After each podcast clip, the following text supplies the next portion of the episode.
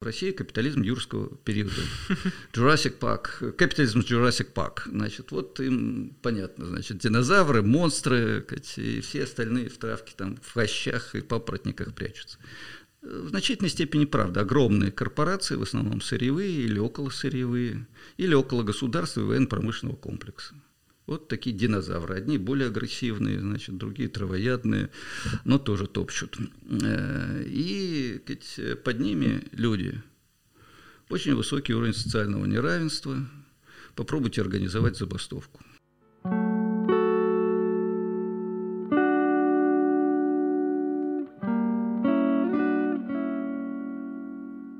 Сегодня у меня в гостях Александр Бузгалин, доктор экономических наук, заслуженный профессор МГУ и теоретик. Ну, вы так с удивлением сказали теоретик, как будто это вот белая ворона по меньшей мере, а может быть вообще инопланетянин. Э, вы знаете, такие люди водятся на белом свете, как ни странно. И я вот э, сначала задам свой всегда вопрос на моих подкастах. Это я спрашиваю эксперта, ученого, самого умного человека в области, про которую мы говорим, чтобы он задал мне какой-то вопрос, и чтобы я ответил, правда это или миф, или как-то ответил, чтобы проверить, насколько я в теме. И так как у нас тема сегодня экономика, макроэкономика, то задайте мне, пожалуйста, какой-то вопрос, чтобы проверить мои знания в этой области. Как вы думаете, ради чего совершенствуют, развивают, улучшают экономические институты, правила игры и вообще пытаются что-то сделать в экономике? Цель? Больше ресурсов. Ну вот э, довольно традиционный ответ, э, вполне соответствующий современному учебнику, с которым я абсолютно не согласен. А какой правильный ответ был бы? Э, ну, правильного здесь нет. Дело в том, что экономическая система – это система, где взаимодействуют люди. Люди, и дальше у меня тут вот кто будет смотреть, увидит, вырастают ослиные уши марксизма, а кто не смотрит, тот, представьте себе, профессор вот с такими ослиными ушами марксизма. Дело в том, что мы очень разные. Вот э, просто одна маленькая картинка. Я участвовал в одном из, даже не в одном, а во втором Всемирном социальном форуме. Город Порто-Алегро, промышленный миллионник Бразилия. Э, можно сказать, любой советский, российский промышленный город будет то же самое э, до 100 тысяч участников, представляющих 5 тысяч общественных организаций со всего мира. Профсоюзы, зеленые, женские объединения, э, молодежь, анархисты, троцкисты, сталинисты, социал-демократы, те, кто считает, что политика – это мерзость. Э, и все хотят другой мир, в котором люди живут не ради прибыли. Основной лозунг – люди, а не прибыль. И иной, другой э, мир возможен, и кто-то добавляет необходим.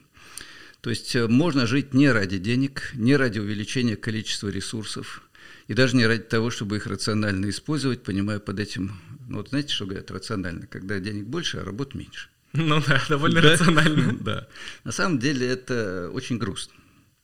И вот э, после этого форума, где э, мы все жили, вот мы жили в семье, у знакомых наших знакомых, в трехкомнатной хрущевке, хотя это противоположный конец Земли, так вот если представить себе глобус, да, вот проткнуть его спицей, вот будет как раз там.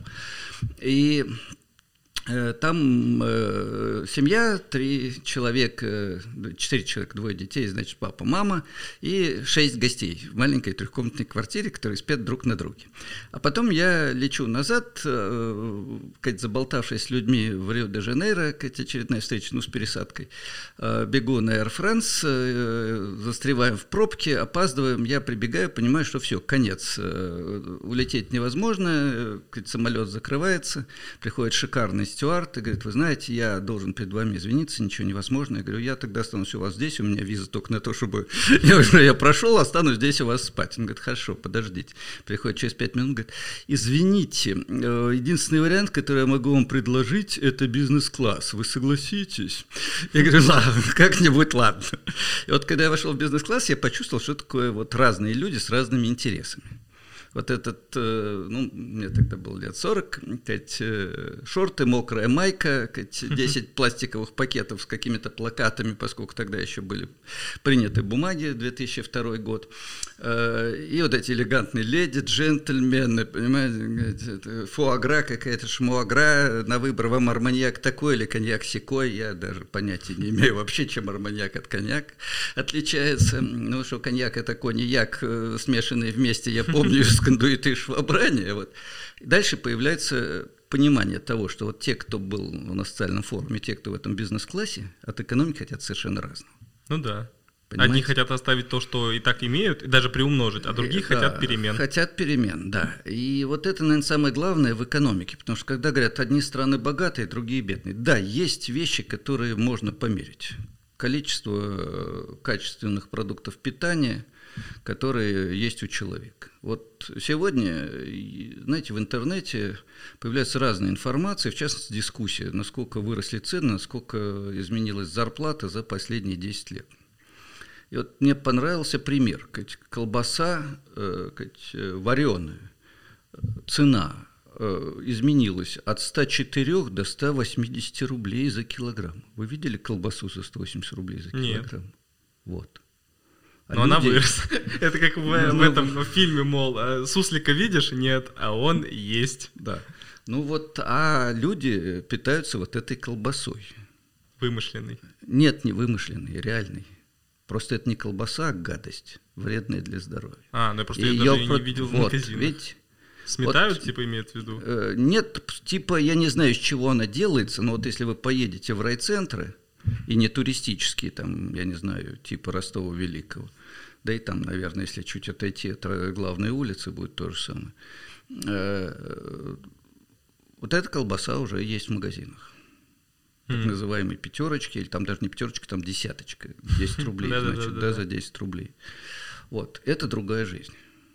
И те, кто в бизнес-классе и думают, э, хамон такой или секой, тех, кто с колбасой э, за 140 рублей подорожавший от 90, э, пересекаются очень редко. И дальше, конечно, есть проблема, чтобы у каждого была нормальная колбаса, лучше мясо, рыба, овощи и все остальное.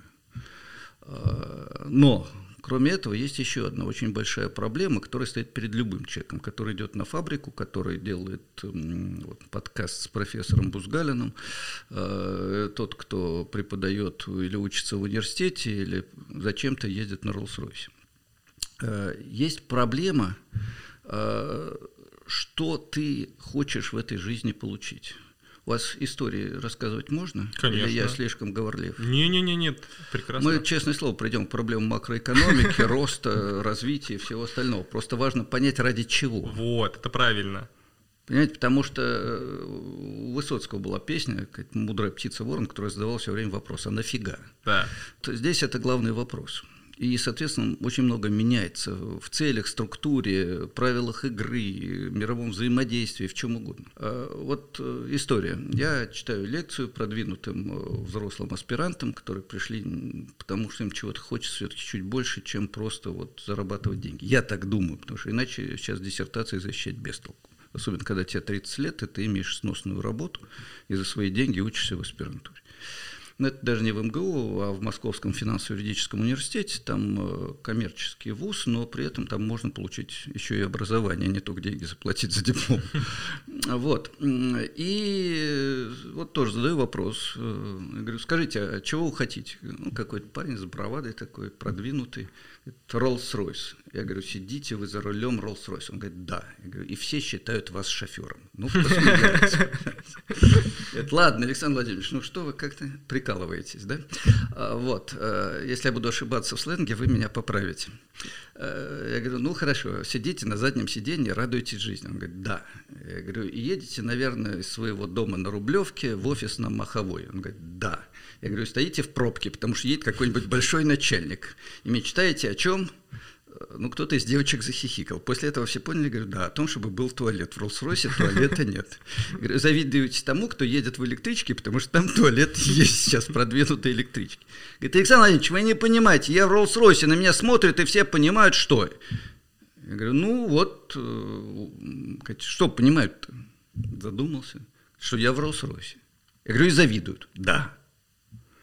Ну, я все-таки провокатор уже опытный, лекции читаю 40 лет. Э, Еще одну девочку спрашиваю, говорю, скажите, пожалуйста, вы любите людей, которым вы завидуете? Она говорит, ненавижу. Говорю, молодой человек, вот значит, вы хотите добиться того, чтобы вас ненавидели, правильно?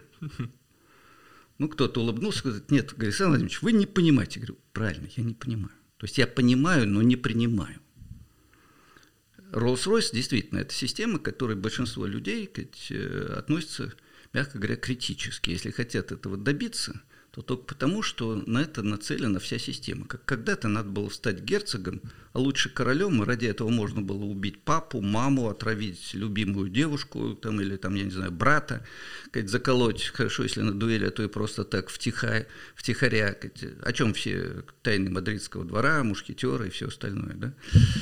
Вот. Сейчас э, ради денег, ради Rolls-Royce, иногда ради символа. Вот, э, чтобы на подкладке платья было написано «Шанель», а не «Красная швея».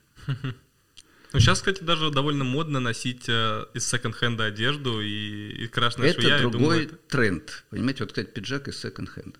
Блин, э, вот, кстати, я клянусь, я постараюсь на следующей неделе съездить в секонд и закупиться, потому что я понял, что мне нужно купить больше зимних вещей. И я подумал, блин, а почему бы в секонде не закупиться, потому что это true.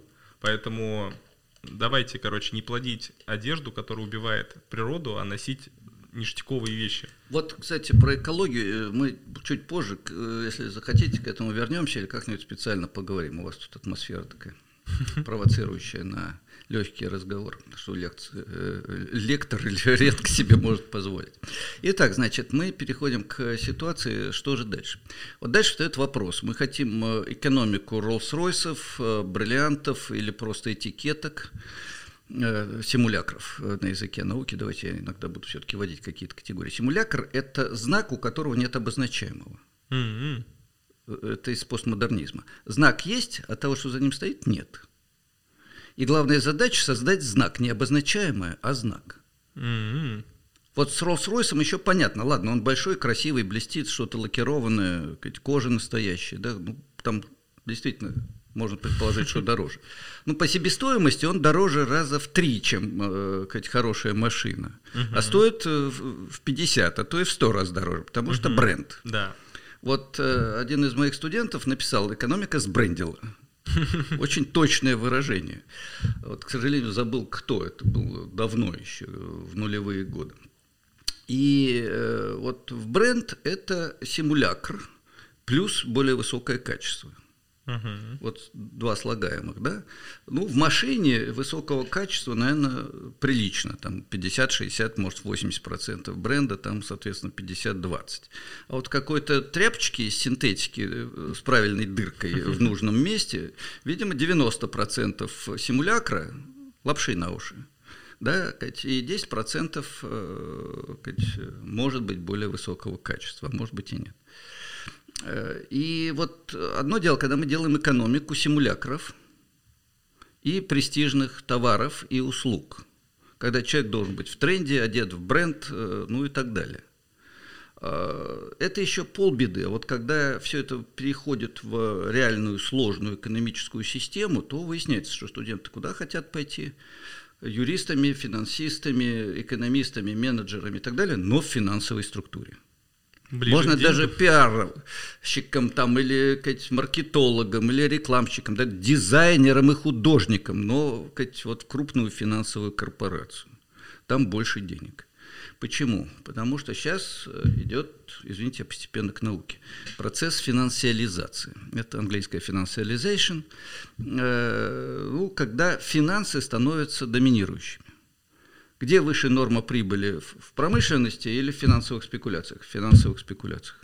За счет чего живут многие промышленные предприятия, даже России, я уж не говорю про Запад, за счет того, что они спекулируют на финансовых рынках, мировых финансовых рынках с центрами где угодно.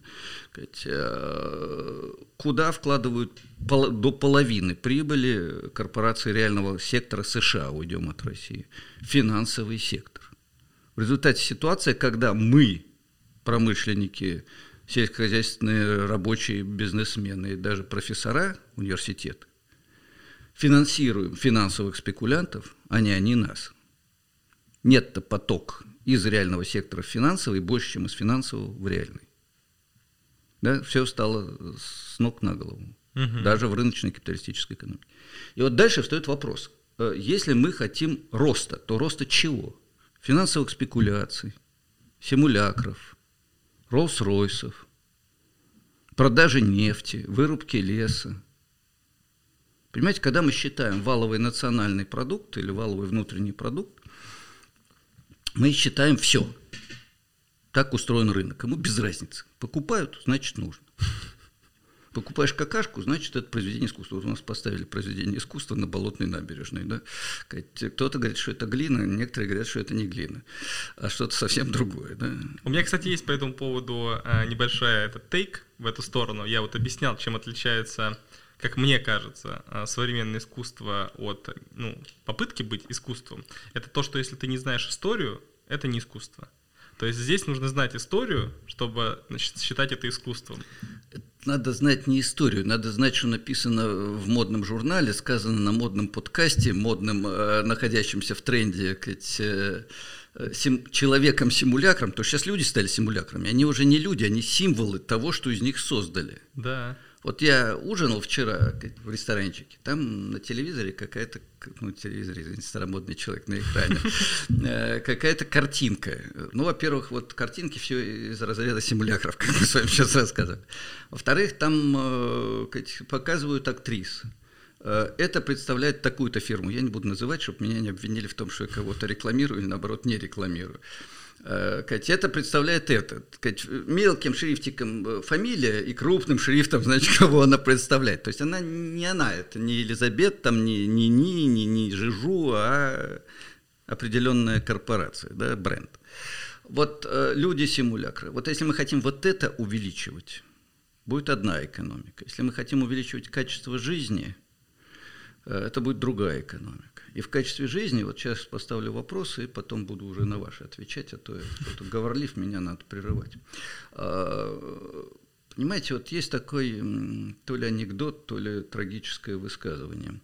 Идти на работу, которую ты ненавидишь, для того, чтобы заработать деньги на вещи, которые тебе не нужны, чтобы тебе завидовали люди, которых ты не уважаешь. Вот, к сожалению, так живет по результатам различных социологических опросов, где половина, а где и больше половины людей. А можно по-другому. Вот счастье – это когда тебе хочется из дома пойти на работу, потому что там интересно, а с работы хочется прийти домой, потому что там тебя ждут люди, с которыми тебе интересно. Когда работа превращается не в обременение, вот э, в экономической теории неоклассической труд – это обременение mm-hmm. тягость. Его надо минимизировать. Mm-hmm. Интересно. Да? Ну как, рациональный человек, побольше получить, поменьше отдать. Ну да. На чем построен рынок? Вы приходите на рынок, вы хотите заплатить как можно меньше, получить как можно больше и лучше. Ну да. В чем заинтересован продавец? Э, продать вам как можно хуже, дешевле и прочее, а получить как можно больше денег, правильно? Э, ну, дальше какой-то компромисс надо найти, равновесную цену. А, и, соответственно, равновесное качество. То ли колбаса за 140 рублей, то ли хамон за 1400 рублей за 100 грамм. Uh-huh. Я такой тоже видел. А, вот, э, а тут другая ситуация. Когда ты превращаешь труд в потребность, интересно, хочется. Вообще, творчество, одно из простейших определений творчества, это самомотивация. Вот если ты делаешь то, что тебя мотивирует еще больше работать, то это с большой вероятностью будет творческий труд. Он может быть любым. Можно ковырять какой-нибудь там, я не знаю, стамесочкой, делать что-нибудь из деревяшечки, ну, не знаю, Коненков из полена делал удивительные образы, да, человеческие при помощи простейших инструментов. А, может быть, э, я не знаю, андронный коллайдер, вокруг которого вы вертитесь 20 лет и не можете ничего получить, но все равно продолжаете вертеться, пока наконец не получите что-нибудь. Вы в любом случае включаете труд, который вам интересен. И в этом смысле, э, скажем, вот продвинутый профессор, который в Советском Союзе преподавал марксизм, через год э, после событий, случившихся 30 лет назад, стал преподавать антимарксизм в любом виде, там, в философии, в истории, в, который в истории преподавал, что Великий Советский Союз, потом, что безобразный Советский Союз, Великие Соединенные Штаты Америки, а сейчас, что Великая Российская империя, понимаете, э, вот этот профессор, он не творческий, и на работу он идет туда, где больше заплатят, лишь бы отчитать свое, сказать то, что ему спустили сверху, или то, что сейчас положено, сказать, э, если надо на партсобрании похвалить Брежнева, если сказать, надо на партсобрании похвалить пьяного Ельцина, если ну, на партсобрании, ну, какой-то тоже там, а если нет, то помолиться перед началом научной конференции. Вот сейчас новая мода, понимаете. Mm-hmm. Можно по-разному относиться к религии. Но... Вот, э, я про конформизм. Вот этот профессор не творческий. А вот сельский учитель, который надрывается за 20 тысяч рублей, это реальная практика России, а потом еще должен вспахать свой огородик, потому что если не вырастет картошку, морковку и так далее, то толком есть будет нечего. На 20 тысяч особенно не разбалуешь, даже в деревенской реальности. Вот этот человек творческий. Вот я с такими людьми встречался на парламентских слушаниях в Госдуме. На собраниях у нас есть такое движение образования для всех. Приезжают люди, и как-то к нам зашел тоже вот эксперт, консультант, говорит, а почему вы, собственно, этим занимаетесь? Рядом можно заняться бизнесом, вы все-таки по своим регионам весьма продвинуты. Говорит, да нам не хочется, говорит, нам интересно детей учить. Мы будем бороться за то, чтобы здесь можно было по-человечески детей учить. Вот это другая цель, понимаете, другая экономика. А, и отсюда уже можно перебрасывать мостик ко всему остальному.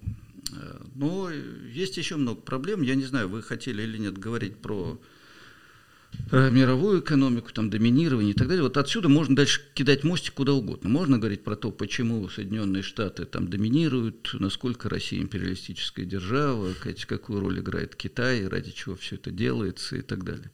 Можно пойти к, может быть, более близкой к нашему сегодняшнему разговору проблеме экологии и вот совершенно другого образа жизни. Но я бы сначала заполнил свои пробелы в знаниях. Давайте. А, а то я ушел немножко в сторону, да? Да, ну, чтобы просто двигаться дальше, я должен Давай. понять, э, может быть, я вообще по жизни заблуждаюсь. Экономика — это наука, факт. Ну, то есть это фактически же наука, не мракобесие. Ну, во всяком случае, за это дают степени, значит, наука. Вот. Значит, там как бы есть какие-то правила, и вы что-то считаете, и это должно сбываться. Вот первый мой самый главный вопрос — это если это наука, то почему некоторые страны бедные, а некоторые богатые, если везде есть экономисты, которые говорят, делай так, будешь богатым. То есть, ну, там же есть какие-то формулы, это, то есть, типа, давайте делать так, и мы будем богатыми. А вот так будем делать, будем не богатыми. И, а почему-то у кого-то не получается.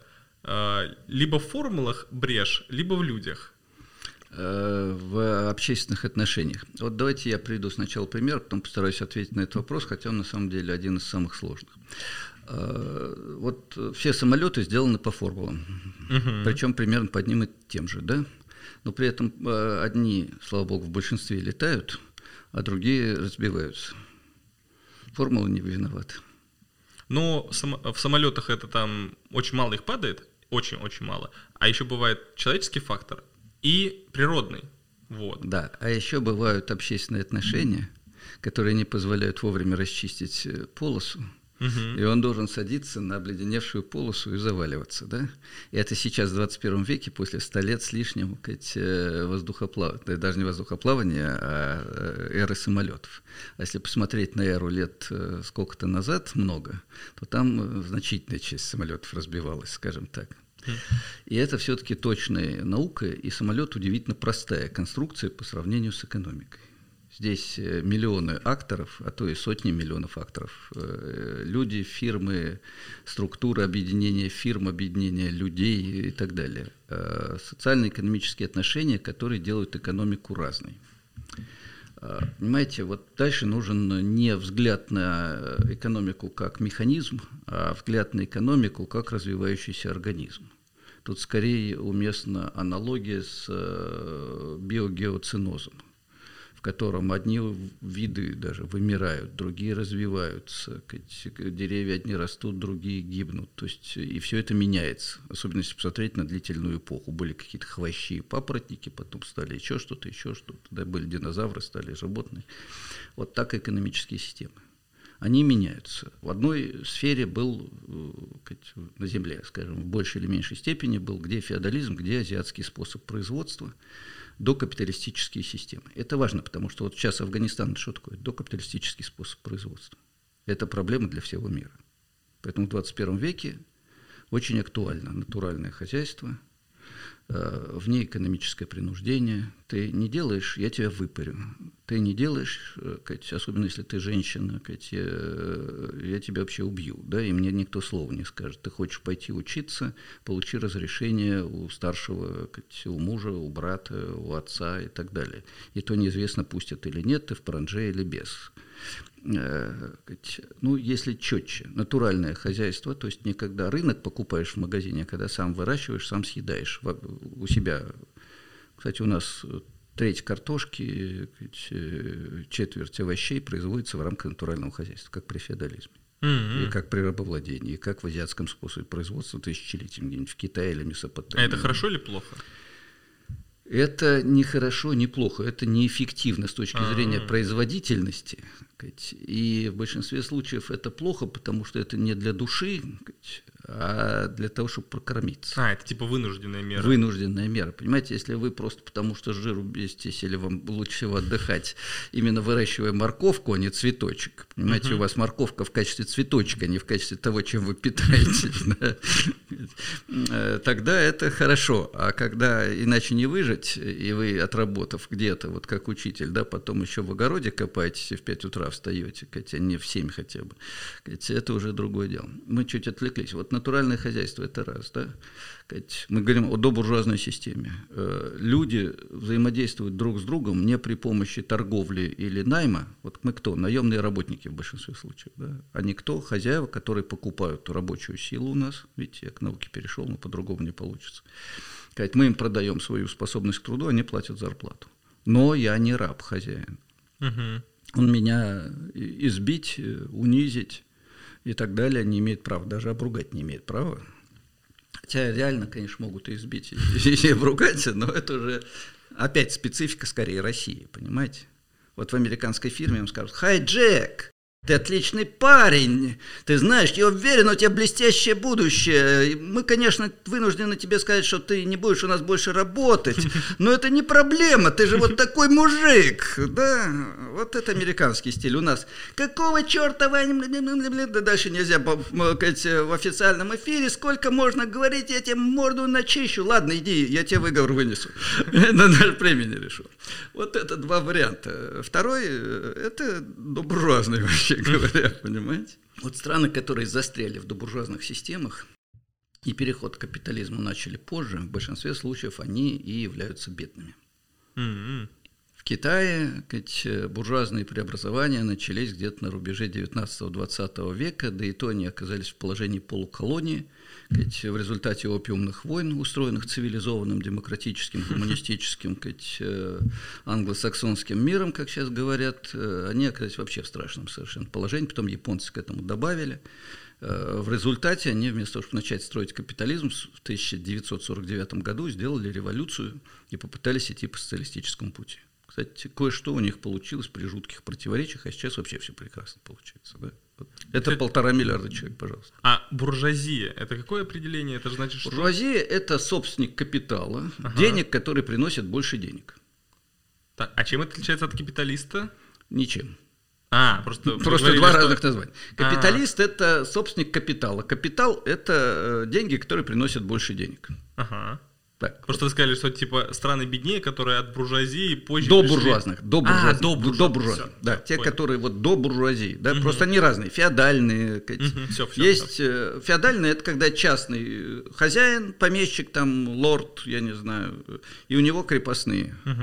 А азиатский способ производства, это когда царь, у царя чиновники, у чиновников еще чиновники, вот такая пирамида, и у них все крепостные. Угу. Такое, да, такое поголовное рабство да, своего рода вот те страны, э, которые перешли позже, они оказались в очень тяжелом положении. Uh-huh. Индия оказалась в положении колонии, потому что в Англии капитализм победил раньше, 17-18 век, какая-то индустриализация поэтому раньше, и они более мощные и продвинутые, пришли туда, там раджи дерутся друг с другом, помесь феодализма с рабовладением и кастовым строем, подавили, превратили в колонию, законсервировали.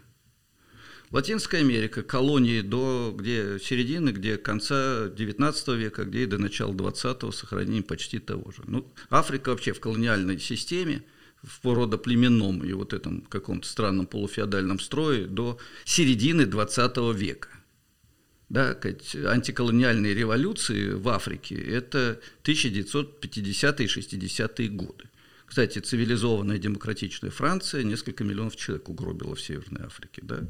Я просто специально, чтобы ни одни Соединенные Штаты были плохие. Да и Россия отличалась в своих родных среднеазиатских, как сейчас говорят, э, республиках, тоже немалыми чудесами. Но это особый разговор. Да? А где-то развивается капитализм. Вот там, где сделали вовремя буржуазную революцию. К вопросу о тех, кто не любит революцию. Где ее сделали? Нидерланды, 16 век, стали капиталистическими в 16 веке и процветают вплоть до настоящего времени. Сейчас они уже даже немножко к социализму идут. У них такая социализированная капиталистическая модель в Голландии. Угу. Социальная дифференциация чуть больше, чем в СССР. Я вам потом расскажу про социальный капитализм немножко, да, если останется время и желание. Э, это раз. Значит, э, следом Англия, 18 век, несколько десятилетий гражданских войн. Кромвель отрубает голову королю, не первый, не последний раз. Э, кровавое законодательство. Крестьян сгоняют с земли, если ты бродяга и не идешь работать на фабрику, тебя порят, раз. Второй раз порят до полусмерти, третий раз вешают вешают. Капитализм возникает. Откуда денежки? Э, опять же, есть пираты, благородные люди. Как бы им не выдать орден, и не сделать лордом. Э, особенно если он грабит преимущественно испанскую часть значит, этого пространства. Испания нет буржуазной революции. То есть капитализм родил Ост-Индскую компанию, которая превратилась из просто кучки пиратов в корпорацию ну, там, Apple, которая... Да, вот, ну, так э, примерно, да, понимаете, это mm-hmm. вот, да. А, поэтому вот э, первый фактор успеха – вовремя активно сделанная буржуазная революция. Соединенные Штаты Америки – Сказать, э, с чего они начинают? У них тоже Glorious Revolution, сказать, Англия, сказать, Glorious Revolution, считайте, то же самое почти, что э, сказать, Соединенные Штаты Америки. Война за независимость против англичан. Опять война, опять э, гражданская война севера и юга, 1761 год, э, рабство убрали, неэффективное сказать, с точки зрения развития производительных сил. И создали капитализм, дикий, капитализм, 12-часовой рабочий день без выходных. Хотите 8-часовой рабочий день, 1 мая 1891 года, если не ошибаюсь, сейчас могу соврать, я плохой историк. Чикаго, рабочие уходят на демонстрацию, требуют 8-часовой рабочий день и один выходной. Что с ними делают? Расстреливают. Ну, какая-то э, деятель кидает бомбу, чтобы спровоцировать. А, дальше угу. стреляют, вешают, Демократия, ребята, о чем речь? Да? Сейчас это кажется совершенно ненормальным, но вот это еще то, с чем-то лет назад было. А в Европе так... Э, кстати, в Англии женщин не пускали голосовать до э, каких 20-х годов 20 века. Э, в России, в Российской империи женщина даже паспорта не имела. Могла только при муже это делать. Но это я так чуть отвлекаюсь, чтобы понять. Этот капитализм, он был очень жестокий. Но он все-таки развивал индустрию, он развивал железные дороги, он развивал сказать, отчасти науку, а потом и сильнее науку. Если индустрия, нужны квалифицированные рабочие, значит, нужно хотя бы профессионально-техническое училище, а еще нужен инженер, инженеру нужен фундаментальный ученый, а фундаментальному ученому хочется книжку читать и музыку слушать. Вот э, дальше одновременно дикие противоречия и прогресс. Но капитализм стал стимулом прогресса. Но при этом ему было очень выгодно из других сделать колонию, сосать оттуда дешевое сырье, дешевую рабочую силу. Вот как в свое время с Китаем поступили. Ну, в Китае компартия, они сами с усами и хитрые. Э, сначала делали джинсы строчили, пластмассу клепали. Но на простых правилах. Вы нам фабрику строите, но через 10 лет технология наша. Да, вот потихонечку, вот сейчас уже, гляньте, э, вырастили за 40 лет себе американцы конкурентов. А до этого паразитировали. Извините, джинсы за 10 долларов сказать, э, у американцев, которые получают 5 тысяч в год.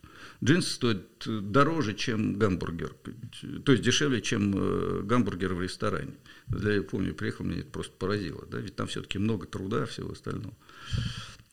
Вот. А, и в результате вот откуда одни богатые, другие бедные. Одни богатые, другие бедные, потому что исторически где-то э, субъективный фактор сработал. Идеи Вольтера и молодых юных сказать, революционных либералов, сказать, э, которые говорили, что необходима свобода, равенство и братство, никакого сословного неравенства, никаких графов, никаких герцогов, никаких крепостных. Сказать, мы все равны, по крайней мере, перед законом.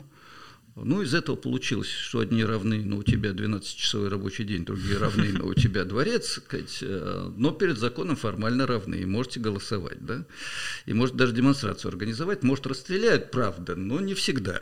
Да, если не спровоцируете. Да, если не вы не спровоцируете, если к Или вам мы- не зашлют того, да, если мы кто вас спровоцирует, к- чтобы это были как бы вы. Кстати, метод остался до сих пор. Да.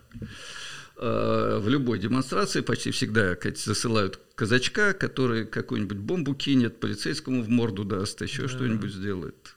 Старо как мир. Я не знаю, было ли в Древнем Риме, но... Вот, э, вот это э, первая историческая тайна прогресса. Дальше могут быть более или менее прогрессивные общественные отношения в системе. И в зависимости от того, ну, грубо говоря, какой капитализм.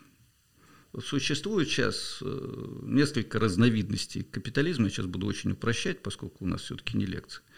Один вариант, э, ну, извините, Россия. Я, когда читаю лекции американцам, я говорю, в России капитализм юрского периода. Jurassic Park, капитализм Jurassic Park. Значит, вот им понятно, значит, динозавры, монстры, и все остальные в травке там в хащах и папоротниках прячутся. В значительной степени правда. Огромные корпорации, в основном сырьевые или около сырьевые, или около государства и военно-промышленного комплекса. Вот такие динозавры. Одни более агрессивные, значит, другие травоядные, но тоже топчут. Э, И сказать, под ними люди. Очень высокий уровень социального неравенства. Попробуйте организовать забастовку. У нас даже одиночные пикеты под запретом, какие-то забастовки. Вот, э, да. Э, Вот дальше начинается, мы говорили, самолет, э, да, вот если в самолете, ну ладно, пилот, там, капитан корабля, оставим его в покое, говорят на средствах массовой информации, эту тему обсуждать не надо. Значит, э, во всяком случае, мне сто раз это объясняли. Я не знаю, техник, он живет, э, одно дело техник в развитой стране, э, где он получает 5-6 тысяч рублей, обслуживающий самолет, да, то рублей 5-6 тысяч долларов или евро, да, где у него 6-часовой рабочий день, потому что он должен аккуратно и тщательно все делать, где он достаточно культурный, где у него социальная страховка, и прочее, и прочее, он придет здоровый, его не пустят даже если он выпил 100 грамм, и прочее, и прочее, да. А, Ну, у нас сейчас в авиации, слава богу, поняли, что по-другому нельзя, да, иначе просто международные стандарты не пустят. А, Но на предприятиях, скажем, ну, где сказать, приходит этот Вася или Ваня или сказать, Хабиб, э, после адского дня сказать, жизни с тещей и кошкой в двухкомнатной квартире и двумя-тремя детьми, э, с маленькой зарплатой, э, от 20 в среднем до 30 тысяч рублей, вот обычный работяга, он будет работать плохо. Чтобы он работал хорошо, ему надо дать возможность организовать забастовку, и тогда хозяин, вместо того, чтобы большой куш, который он получает от этого Хабиба или Вани, не в карман положил и в офшор уехал или построил 200-метровую яхту, а вложил в современное оборудование. И пожил некоторое время, мучаясь на 25-метровой яхте и в обычном трехэтажном особняке вместо дворца. Это ад, я понимаю, ну что делать, да? Технический прогресс требует. А, Вот э, это российский варварский капитализм, государственно-бюрократический, с одной стороны, олигархические крупные корпорации, олигархи с другой стороны, сращены, людей придавили. Неэффективно. Мгм. Темпы роста плюс 2, минус 2, плюс 0, минус 0. Знаете, плюс 0 это когда, может быть, может насчитать что-то там одну десятую роста, а может и нельзя. И в основном за счет, ну, цена на нефть большая, значит, рост получше. Цена на нефть маленькая, рост похуже. Э, Выборы, ну, дадим каждому по 10 тысяч из пенсионеров, чтобы пришли и правильно проголосовали. Ну, еще силовикам, чтобы, значит, если вдруг Чтобы если, чтобы если что, защитили демократию. защитили демократию, да. Совершенно верно. Вот, это один капитализм. Прям противоположная модель социальная. Одно из первых мест в мире, но даже не по валовому продукту, а по индексу человеческого развития. Там образование, продолжительность жизни и объем потребления. Интегральный индекс. Скандинавские страны, Австрия, Швейцария. Вот, извините, пример скандинавской страны. Ну, у нас опять не лекция, это меня все заносит на политэкономию фундаментальную. Э, девочка, ну как, с моей точки зрения, девочка 18 плюс, э, выпила два бокала вина, наследница миллиардного в евро состояния, села в свой спортивный автомобиль. Ну и поскольку она веселая девочка, разогналась до 120 км в час до трассе, где ограничение 70. Останавливает полицейский. Что у нас будет? Ну, она ему отстегнет там и поедет дальше.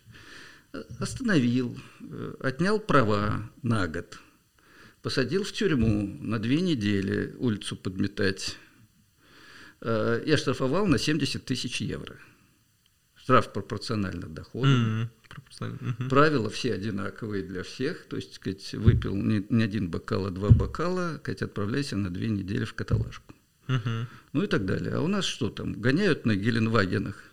Если папа поругает, то только за то, что пришел вторым, а не первым в этой гонке по ночным улицам. Да? Э, вот это скандинавская модель. Э, если ты безработный, тебе дадут возможность переквалификации бесплатной, пособие в тысячу евро – бесплатное жилье, скромную однокомнатную квартиру, приличную вполне. Э, ну, если ты долго безработный, ничего не хочешь делать, тебе будут понижать это пособие. Mm. А, я только хотел спросить, типа, а что же там все... Я все не безработные. Все русским умом своим подумал, что же ничего не делать за косарь это евро. Да. Понимаете, во-первых, если ты ничего не делаешь за косарь евро, на тебя смотрят как на, ну, не знаю, как, ну, прийти по улице в одежде, которая плохо пахнет. Ну, можно, конечно, но с тобой не поздороваются. Ну, то есть там получается тот же капитализм, только капитализм. у них социальные институты выше. Да, почему выше? Потому что где больше, где меньше десятилетиями. Профсоюзы, социалисты, коммунисты, потом экологи, женские объединения и даже молодежь из университетов не боялись, бунтовали, ходили, демонстрировали, требовали, добивались победы на парламентских выборах социал-демократических партий, красно-зеленых альянсов. И так, ну, они не побеждали, но приличное количество мест получали. Чуть что не так, вон во Франции даже, бог с ним, со Скандинавией, э, убрали правило, что первый год после э, университета молодого специалиста увольнять не имеют права. Парламент правый решил, что это все-таки неправильно, вдруг он бездельник – Угу. Ну, тут же по стране до миллиона человек во главе с профсоюзами молодежи и постарше вышли на улицы, значит. Нельзя так, ребята. Ну, парламентарии почесали в голове, голове в следующий раз за нас не проголосуют.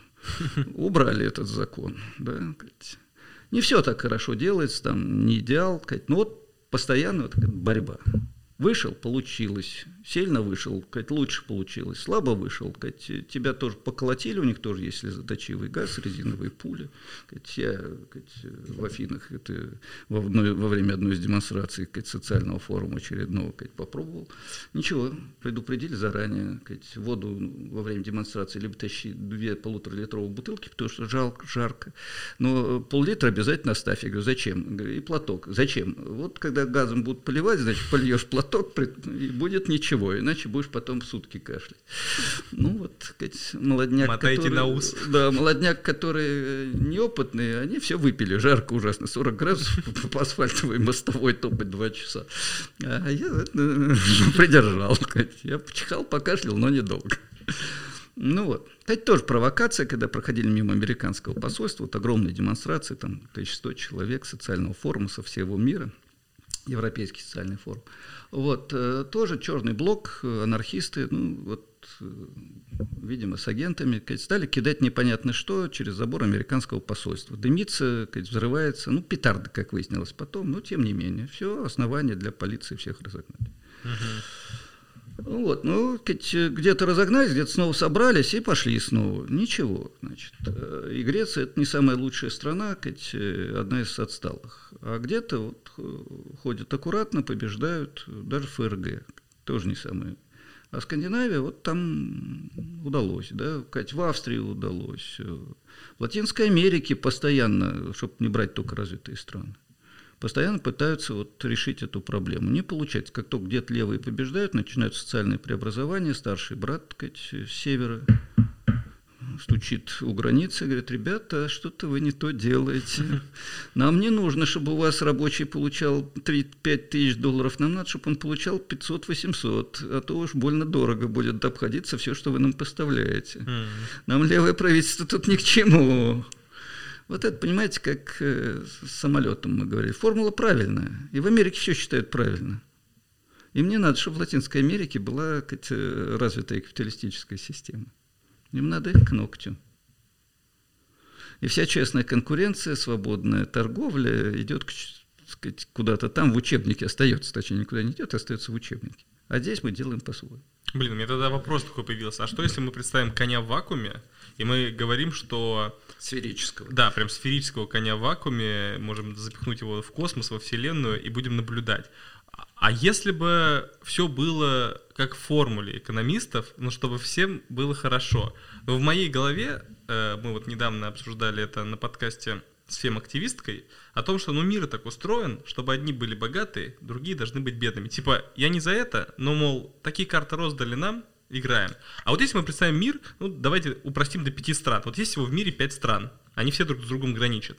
И во всех а, профсоюзы, социальные институты, высокие зарплаты.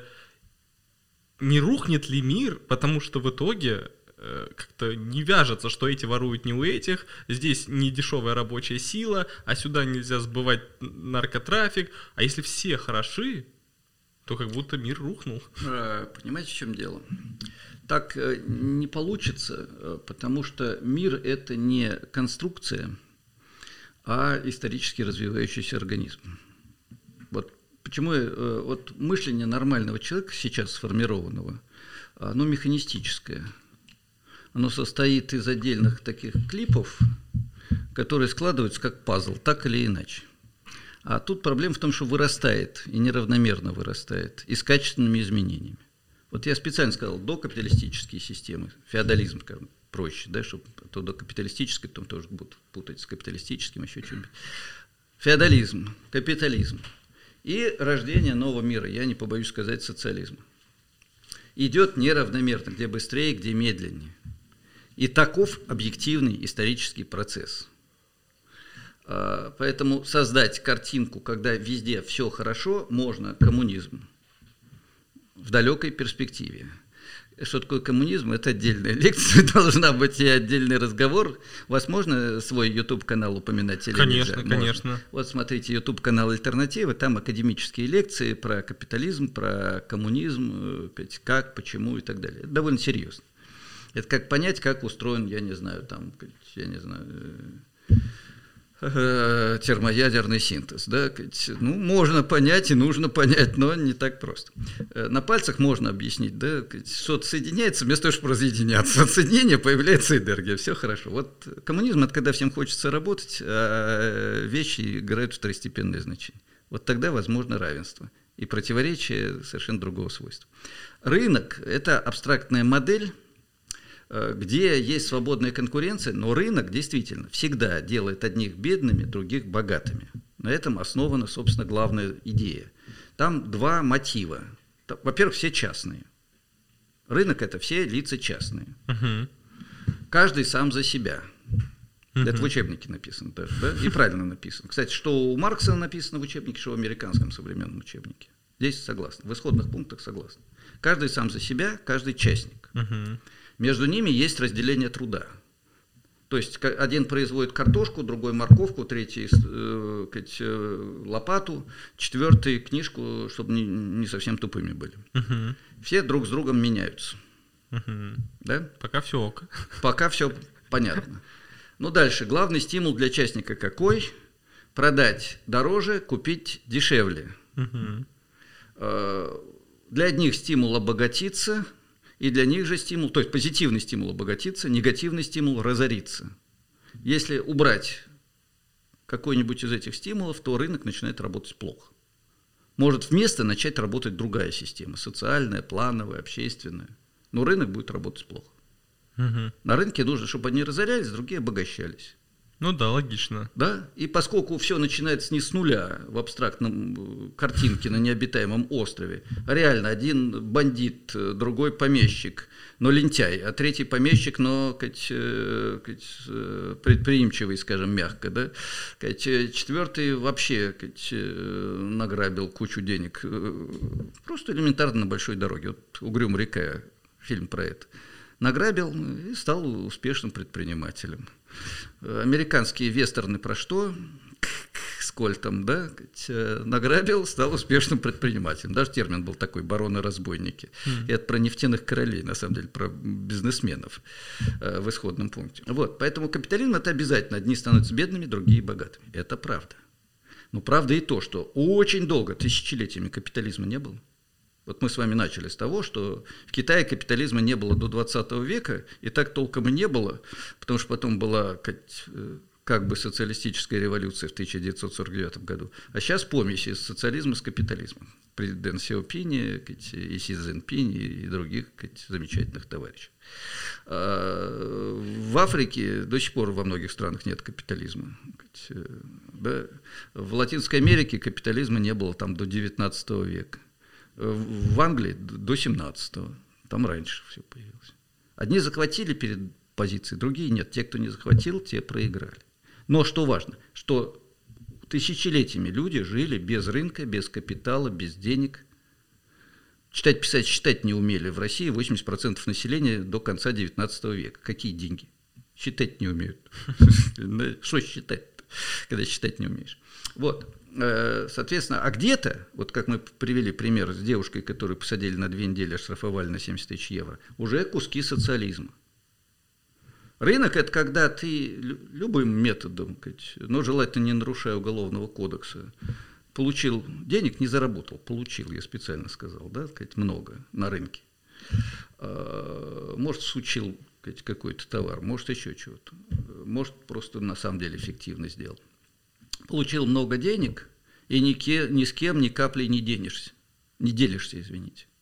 А э, социальное рыночное хозяйство – это когда ты получил свою прибыль, но из личного дохода, не то, что инвестировал, вложил в производство, из личного дохода, у тебя, если ты миллионер, 40-45% в Германии и 50-55% в Швеции отнимают на общественные нужды.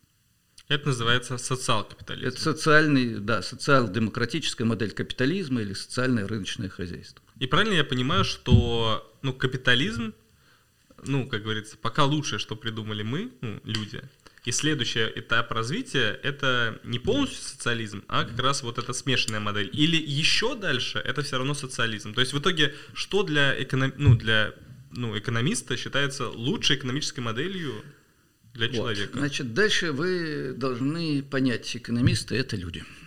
А, Давайте лично про вас. Нет, я сейчас просто два слова скажу про основные экономические школы. Нам, наверное, скоро надо будет первую часть нашего разговора, может, она же будет и последняя, если не понравится, завершать. А, понимаете, в чем дело? Поскольку в обществе есть бедные, богатые, э, и в разных эпохах это разные бедные, разные богатые. Одно дело наемные рабочие, другое дело крепостные. Одно дело наемные рабочие в Бангладеш, живущие на 100-200 долларов, другое дело э, в США, живущие на 2-3 тысячи долларов, да? э, третье в Швейцарии, где еще в два раза больше. Поэтому и, соответственно, экономисты выражают интересы вот этих социальных слоев. Вот э, есть такая э, присловие, не помню, кто-то из великих сказал, что если бы законы геометрии затрагивали интересы частных собственников, власть э, и прочие имущих, то их бы обязательно пересматривали в интересах этих людей. Это только наполовину шутка, потому что, извините, сколько не доказывали, что Земля круглая, им правящий класс объяснял, ребят, это нам не нужно, она плоская. Тут вот не получается, не получается. Ну и не важно, она все равно плоская. А не нравится, что она плоская, вот тебе костер, тебя там сожгут. Все. Поэтому сейчас, э, извините, вот э, экономисты были в нашей стране, в России матушке, в Московском государственном университете, на 90% марксистами, доказывавшими, что будущее принадлежит коммунизму, до 1988-89 года. Потом начали перестраиваться, в 92-м дружно перестроились. И 90% стало доказывать, что ничего лучше капитализма не было, нет и быть не может. Не, ну это я понимаю. То есть во всех ученых средах можно быть конформистом, но так как экономика это наука, есть же какие-то ну, исходные есть, данные. Но есть наука, которая доказывает, э, что вот если вы смотрите вот так, угу то вот здесь будет вот так. Вот если вы смотрите только на капитализм, только позитивный, только считаете прибыль, то будут работать вот такие правила. Угу. При такой области допустимых значений. Если вы не увеличиваете скорость выше 300 тысяч километров в секунду, то у вас скорости складываются. Угу. Если перешли за эту границу, они не складываются. Другие правила игры. Другие идеи, другая теория. Вот так и здесь. Если вы только считаете, как делать прибыль, потому что вам за это платят, гранты дают, и государство эту линию поддерживает, то вы будете строго, правильно, точно доказывать, что это так. 2 плюс 2 всегда будет 4. Вот 290 тысяч плюс сказать, еще 100 тысяч будет не 390 тысяч, а 300. Потому что вы перешли в другую плоскость. Если вы смотрите исторически в развитии и ставите проблемы э, внутренних противоречий, то есть переходите на другую методологию. Ну, как вот ньютоновская физика и Эйнштейновская физика. Если вы переходите в пространство Эйнштейновской физики, смотрите на историческое развитие, его многомерность, качественные скачки, противоречия, это уже марксизм, я предупреждал. Да, то у вас оказывается, что капитализм лучше, чем феодализм. Капитализм может быть разным. А лучше, чем капитализм, социализм. Все-таки социализм лучше, чем капитализм. Лучше. Угу. А, а, а есть что-то лучше, чем социализм? Э, да, но этого еще никто не знает. А, я так и понял, что мы этого еще не придумали. Ну, просто, э, понимаете, э, скорее всего, можно поставить проблему, какие противоречия будут характерны даже не для социализма. Социализм, ну, в соответствии с марксистской теорией, это начало коммунизма. То, что прогнозируется из капитализма. А, то есть сначала социализм, потом коммунизм идет? Нет, ну, так коммунизм вот большой, а в нем есть маленькое а. начало А-а-а. социализма. Да? Угу. Вот как бы так. А, вот социализм это то, что видно из капитализма.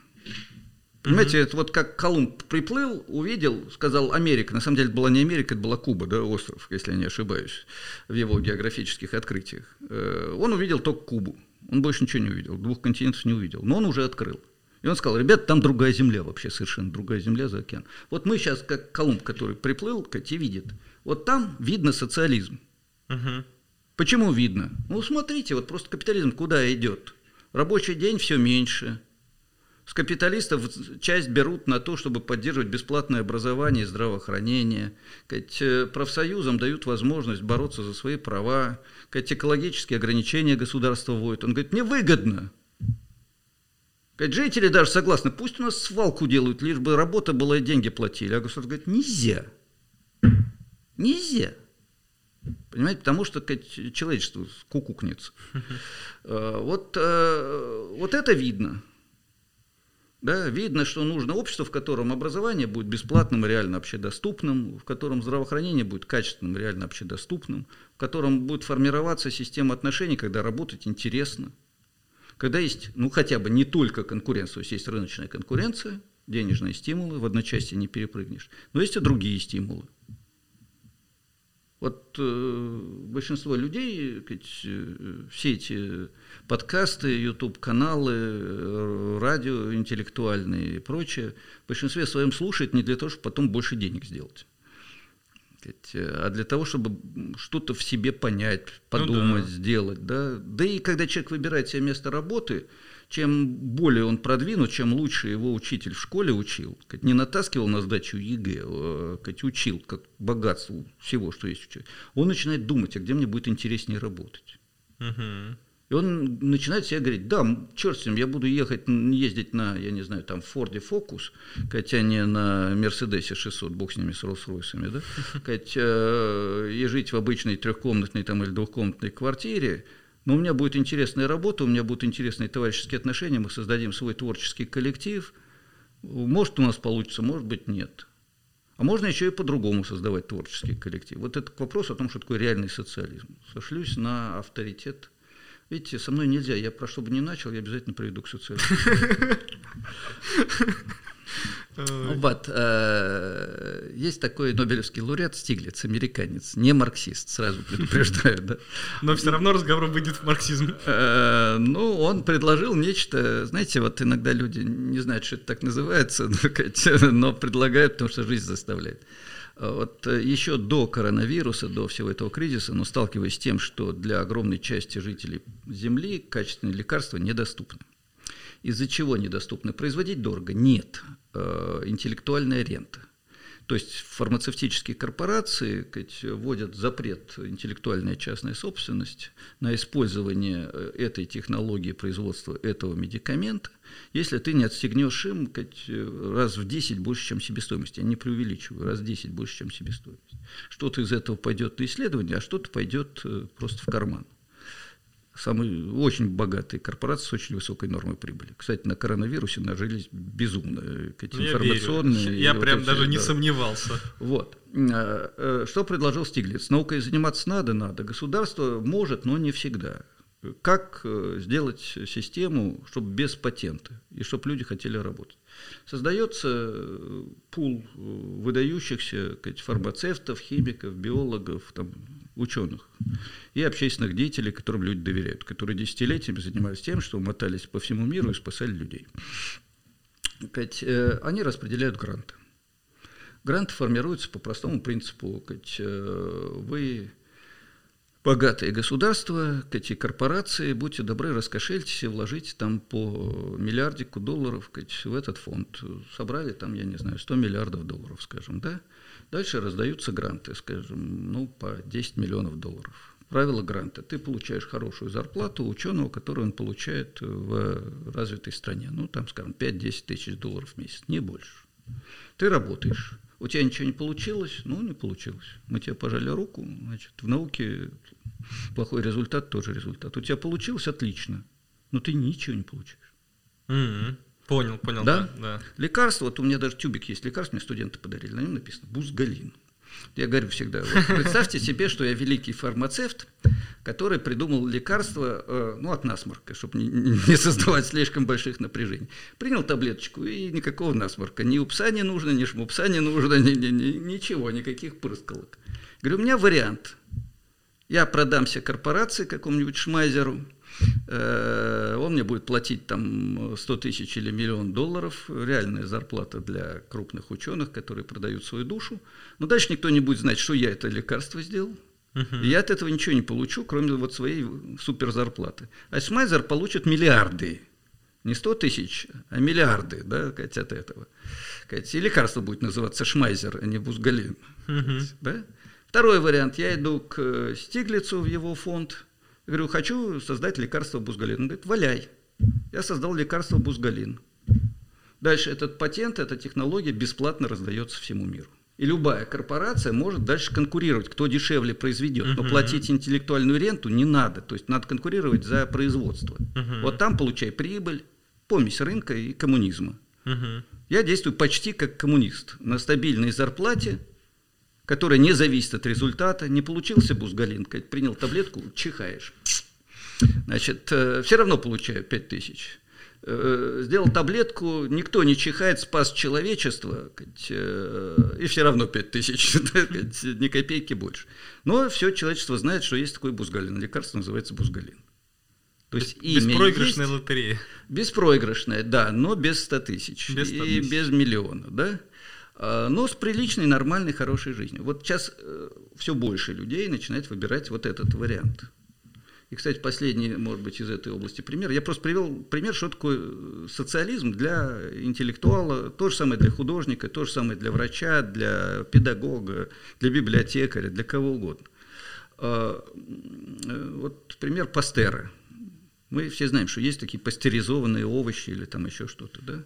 Вот он э, создал способ пастеризации, довольно простой, там что-то где-то кипятится в завинченном состоянии mm-hmm. или закрытом состоянии, и все. Запатентовал. И тут же этот патент сделал доступным всем бесплатно. Mm-hmm.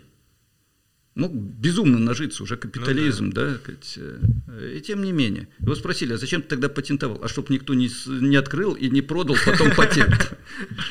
Понимаете? Вот, э, вот поэтому в той мере, в какой люди делают выбор, что я хочу, нормальный доход, ну, в России это проблема, конечно, и интересную работу, если ты заканчиваешь хороший университет, то у тебя есть возможность получить невысокий, средний доход, даже не выше среднего, и интересную работу, и нормальные отношения со своими товарищами. Да, будет научный спор, будет научное соревнование, будут обиды. Ты умнее, я глупее, у тебя получилось, у меня не получилось. Тебя ученик любит, а меня не любит. Мой ученик ушел к тебе, ужас почти как любимая женщина, или там наоборот мужчина, если ты девочка, да, э, но ты живешь вот в этой атмосфере. С деньгами, с э, желанием купить красивый, не дорогой, не модный, а красивый, там костюм, башмак, еще что-нибудь. Желанием комфортно передвигаться. Не на дорогом престижном автомобиле, а комфортно, может быть, на электробайке, может быть, пешком, может, на велосипеде, может, на метро. Где комфортнее, там и передвигаешься. Э, кстати, это гораздо экологичнее, чем ордер Роллс-Ройсов ну, да, на, на тесных улицах. Вот. И вот в той мере, в какой ты выбираешь вот это, а не все больше и больше денег, ты идешь по дороге социализма. В той мере, в которой ты выбираешь дорогу все больше и больше денег, ты выбираешь дорогу капитализма и рынка. Причем денег всегда мало. Вот у меня есть, э, ну не буду конкретных людей называть, но просто я сталкивался с тем, как человек сначала, вот студент мечтает, что у него будет свой дом, две машины на семью и так далее. Э, ну, один, э, ну, не знаю, из выпуска э, МГУ добивается процентов 20 вот этого уровня. Остальные остаются просто офисным планктоном. Но вот 20 процентов добилось, и, но дальше они чувствуют себя несчастными. Потому что есть еще три выпускника МГУ, которые добились особняка. Ну, это крысиные бега начинаются да. просто. А тот, который в особняке, он понимает, что он никто, потому что рядом есть Роллс-Ройс, э, яхта и дворец. А тот, кто во дворце, понимает, что он никто, потому что он не может купить себе еще чего-нибудь там э, до бесконечности. Даже если у тебя миллиард долларов, все равно мало, потому что ты на там, я не знаю, десятом месте, а то и на сотом месте. В итоге все упирается в Джесс, Джеффа Безоса. В итоге вот он э, точно никому не завидует. Самый богатый человек в мире. Даже после развода с женой. И самый несчастный. Возможно. Э, вот. И на самом деле самый подлый. Вы знаете, я, может быть, маленький по скриптум разговору просто. Это не морализаторство, это просто постановка проблемы, чтобы люди задумались, может быть. Э, я это и студентам своим все время рассказываю.